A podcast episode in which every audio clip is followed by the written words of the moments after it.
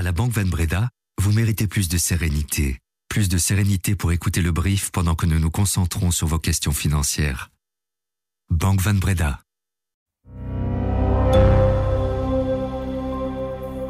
Bonjour, nous sommes le jeudi 1er février et voici notre regard sur l'actualité, l'essentiel pour celles et ceux qui ont l'esprit d'entreprendre. Le brief de l'écho. Bruxelles se prépare à l'état de siège à l'occasion d'un sommet européen qui subira la pression des agriculteurs en colère. John Cockerill va lever 300 millions et ouvrir son capital pour financer ses développements dans l'hydrogène. La Fédération Wallonie-Bruxelles réclame 3,7 millions d'euros à BNP Paribas Fortis en remboursement des intérêts versés lorsque les taux étaient négatifs. Je suis Laurent Fabry, un peu enrhumé, mais bienvenue dans le brief.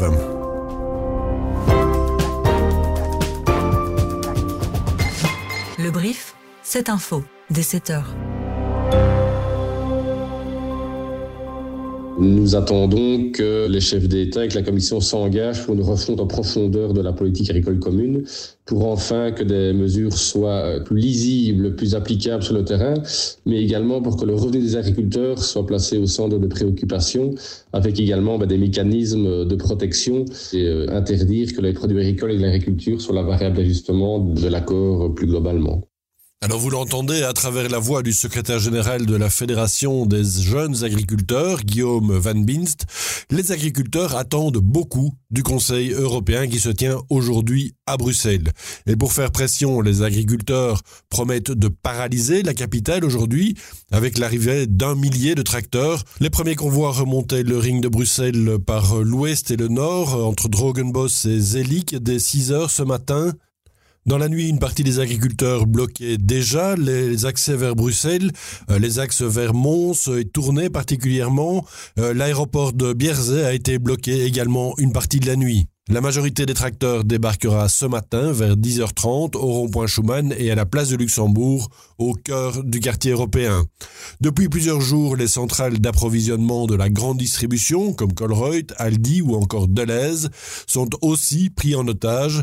Guillaume Van Binst explique pourquoi les supermarchés sont la cible des agriculteurs. Ce qu'on pointe du doigt, c'est l'opacité qui règne euh, au sein de la chaîne agroalimentaire. Donc, euh, on ne sait pas euh, quelles marges sont dévolues aux autres acteurs, à la distribution, à l'industrie. Et à notre sens, bien, il y a euh, des marges qui sont prises sur le dos des agriculteurs par la distribution. Et donc, on voudrait que ces marges soient redistribuées de manière un peu plus équitable entre les différents maillons de la chaîne agroalimentaire pour que chacun puisse vivre de son métier. Dire aussi qu'il y a certaines enseignes, bah, telles que Colruyt, qui achètent euh, des terres agricoles en à des prix euh, extrêmement hauts, ce qui euh, met une pression supplémentaire sur un marché du foncier qui est déjà saturé et qui fait en sorte que l'ensemble des prix de terre agricole monte, ce qui est évidemment préjudiciable pour les agriculteurs et les jeunes agriculteurs. Depuis le début du mouvement, euh, le monde politique a fait plusieurs propositions au niveau régional comme fédéral. Le gouvernement wallon notamment promet de s'opposer à l'accord entre l'Union européenne et les pays du Mercosur. Les jeunes agriculteurs s'en disent satisfaits, mais ils en attendent davantage. L'Europe est aussi l'une des premières cibles de la colère des agriculteurs, avec son lot de normes et le volume de travail administratif que cela représente.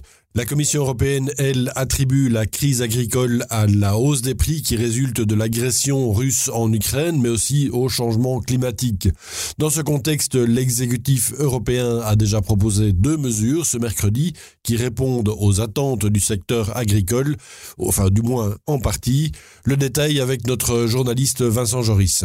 Alors la première mesure consiste à reporter l'obligation de jachère. C'est une des neuf obligations environnementales qui ont été introduites dans la PAC et qui devaient entrer en vigueur l'an dernier, mais qui ont été reportées sans condition l'an dernier à cause des perturbations du marché agricole liées à la guerre en Ukraine.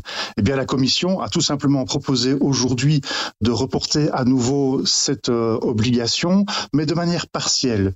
Les agriculteurs pourront continuer à bénéficier des subventions de la PAC, à condition qu'ils cultivent sur 7% de leurs terres des plantes fixatrices d'azote, comme des lentilles, des pois ou des cultures dérobées, c'est-à-dire des cultures qui peuvent servir de fourrage pour les animaux ou d'engrais verts. Et la seconde mesure concerne directement les produits agricoles importés d'Ukraine.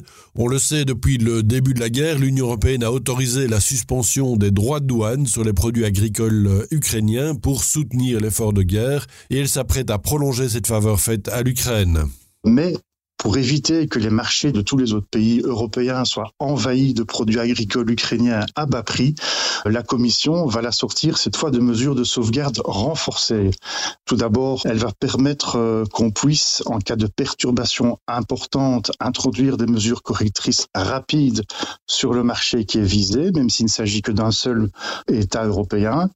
Ensuite, pour certains produits ukrainiens dits sensibles, les, volailles, les œufs, les sucres, elle introduit un frein d'urgence, donc qui permettra de stabiliser les importations au volume moyen importé l'an dernier et l'année précédente, à des niveaux au-delà desquels les droits de douane seraient réimposés. Alors reste à savoir si ces propositions apaiseront la colère des agriculteurs européens. Ça n'a pas l'air d'être le cas pour l'instant. La réserve fédérale américaine laisse ses taux inchangés pour la quatrième fois d'affilée. Ils restent à leur niveau le plus élevé depuis 2001, c'est-à-dire entre 5,25 et 5,5%. On s'attendait à cette décision, même si l'inflation sous-jacente diminue, la Fed estime qu'il est encore trop tôt pour assouplir la politique monétaire. Surtout que l'économie américaine semble bien résister au niveau actuel des taux, avec des solides taux d'emploi et de consommation. Les investisseurs attendaient des indices euh, d'un futur assouplissement monétaire, mais la Réserve fédérale américaine reste discrète. Elle indique euh, dans un communiqué ne pas anticiper de baisse des taux tant que l'inflation n'atteindra pas de manière durable l'objectif des 2%. Les prévisions économiques sont encore incertaines, souligne encore la Fed. D'ici 2035, la moitié de la population mondiale sera en surpoids ou obèse. Le constat de la Fédération mondiale de l'obésité est évidemment alarmant et c'est un véritable fléau pour les systèmes de santé du monde entier. Dans ce contexte, le géant danois Novo Nordisk bat des records grâce à la vente de ses traitements contre le diabète et l'obésité. Jamais une société européenne n'a atteint une telle capitalisation boursière. Son chiffre d'affaires atteint 31 milliards d'euros en 2023, soit une augmentation de 36% sur un an. Novo Nordisk est également devenu le moteur de l'économie du Danemark.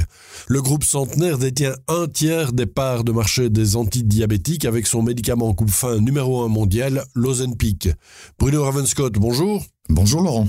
Vous êtes le chef de service Investir de l'écho. Alors sur les marchés, on n'arrête pas de parler des Magnificent Seven, Microsoft, Apple, Alphabet, Amazon, Nvidia, Meta et Tesla. Mais en Europe, on a aussi nos champions. Alors oui, en effet, hein, on n'a pas de quoi rougir. Avec une capitalisation de plus de 450 milliards d'euros et bien plus même désormais, Novo Nordisk s'impose clairement comme un magnificent bien de chez nous. Et il n'est pas le seul d'ailleurs. Hein. Le géant français du luxe, LVMH, avait déjà touché ce palier au printemps dernier avant de se faire dépasser euh, par Novo. Et puis il y a juste derrière le néerlandais ASML qui vaut tout de même plus de 300 milliards d'euros.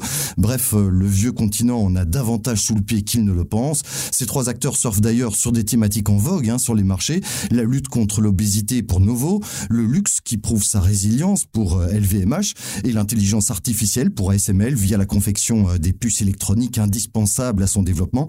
Je dirais même que face au seul thème de l'intelligence artificielle, justement, qui dope les Magnificent Seven à Wall Street, ces trois acteurs, euh, ils sont les meilleurs dans leur catégorie, les best in class comme on dit, et offrent un profil beaucoup plus varié et donc diversifié pour les investisseurs.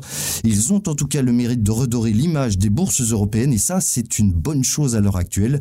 Il ne faudrait donc pas bouder notre plaisir. Merci Bruno. Le groupe liégeois John Cockerill s'apprête à lever 300 millions d'euros pour financer son développement dans l'hydrogène. L'opération réunit une série d'acteurs publics belges et quelques financiers privés. John Cockerill qui ouvre son capital. Qu'est-ce que cela signifie exactement? Réponse du journaliste de l'écho et spécialiste de l'énergie Maxime Van de Weyer. Donc il faut d'abord rappeler que John Cockerill appartient aujourd'hui à 80% à Bernard Serin, l'homme d'affaires euh, qui a racheté le groupe euh, en 2002.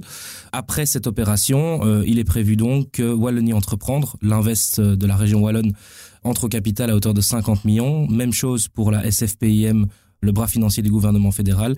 Et un troisième acteur, un fonds d'investissement spécialisé euh, dans les infrastructures d'hydrogène, devrait compléter le tour de table et donc entrer au capital de la division hydrogène euh, du groupe. Ces 300 millions serviront donc à poursuivre le développement international de John Cockerill dans l'hydrogène, en Inde et aux États-Unis notamment, mais cette levée de fonds, elle permet surtout de renforcer l'ancrage belge du groupe liégeois. C'est en tout cas l'intention du gouvernement fédéral et du gouvernement wallon en rentrant euh, au capital. D'autant plus que la question de la succession de Bernard Serin, donc le propriétaire à 80% de l'entreprise, commence à se poser. Hein. L'homme a 73 ans, il est français, et on ne sait pas encore euh, ce que sa famille a envie de faire de John Cockerill euh, à l'avenir. Donc c'est une manière de sécuriser la présence de John Cockerill dans des secteurs stratégiques tels que l'énergie en Belgique. La Fédération Wallonie-Bruxelles réclame 3,7 millions d'euros à BNP Paribas Fortis. Au cœur de cette affaire, il y a un emprunt de 125 millions d'euros que la Fédération Wallonie-Bruxelles a contracté auprès de la banque avec des taux d'intérêt variables basés sur le taux de référence Euribor. Mais lorsque les taux se sont inversés en 2011, la BNP n'a pas voulu rembourser les taux d'intérêt négatifs à la Fédération Wallonie-Bruxelles.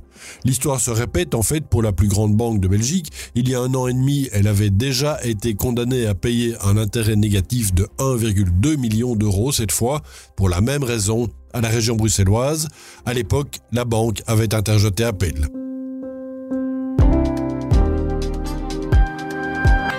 Ça vous dirait d'investir dans l'intelligence artificielle? Mais avant de vous lancer, je ne saurais que vous conseiller d'écouter le nouvel épisode de Tracker Plus, le podcast de l'écho qui donne la parole aux professionnels de la finance. L'invité du jour, c'est Anjali Bastian Pillay. Elle gère le fonds IA robotique et sécurité de la banque suisse Pictet. Elle était justement de passage à Bruxelles pour une conférence sur le sujet et elle a fait un petit crochet par nos studios pour nous expliquer comment elle fait pour se positionner sur les valeurs de ce nouvel Eldorado du numérique.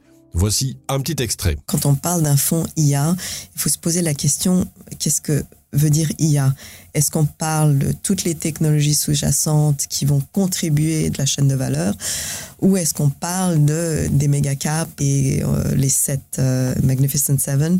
Parce que comme j'ai expliqué, l'IA générative c'est encore très tôt pour voir quels sont les business models qui vont durer très longtemps et qui vont euh, générer du revenu. Et deux, l'IA, le mot paraît très intéressant, mais il existe sous tellement différentes formes. On n'a même pas parlé de ce qu'on voit dans les voitures, de ce qu'on voit dans le côté industriel. Donc, toute cette optimisation qui existe déjà dans l'IA, qu'on parle très peu. C'est la fin de ce brief. Vous pouvez directement enchaîner sur euh, Tracker Plus.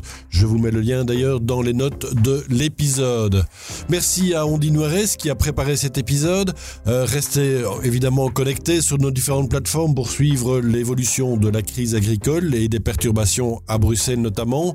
Merci de nous écouter chaque jour. Et puis n'hésitez pas à nous faire part de vos commentaires sur notre nouvel habillage sonore par exemple. À demain pour un nouveau brief.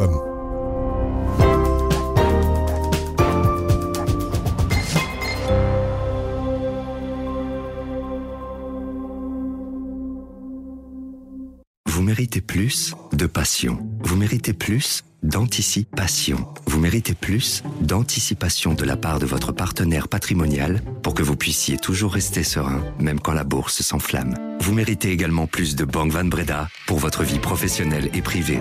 Banque Van Breda, réservée aux entrepreneurs et aux professions libérales.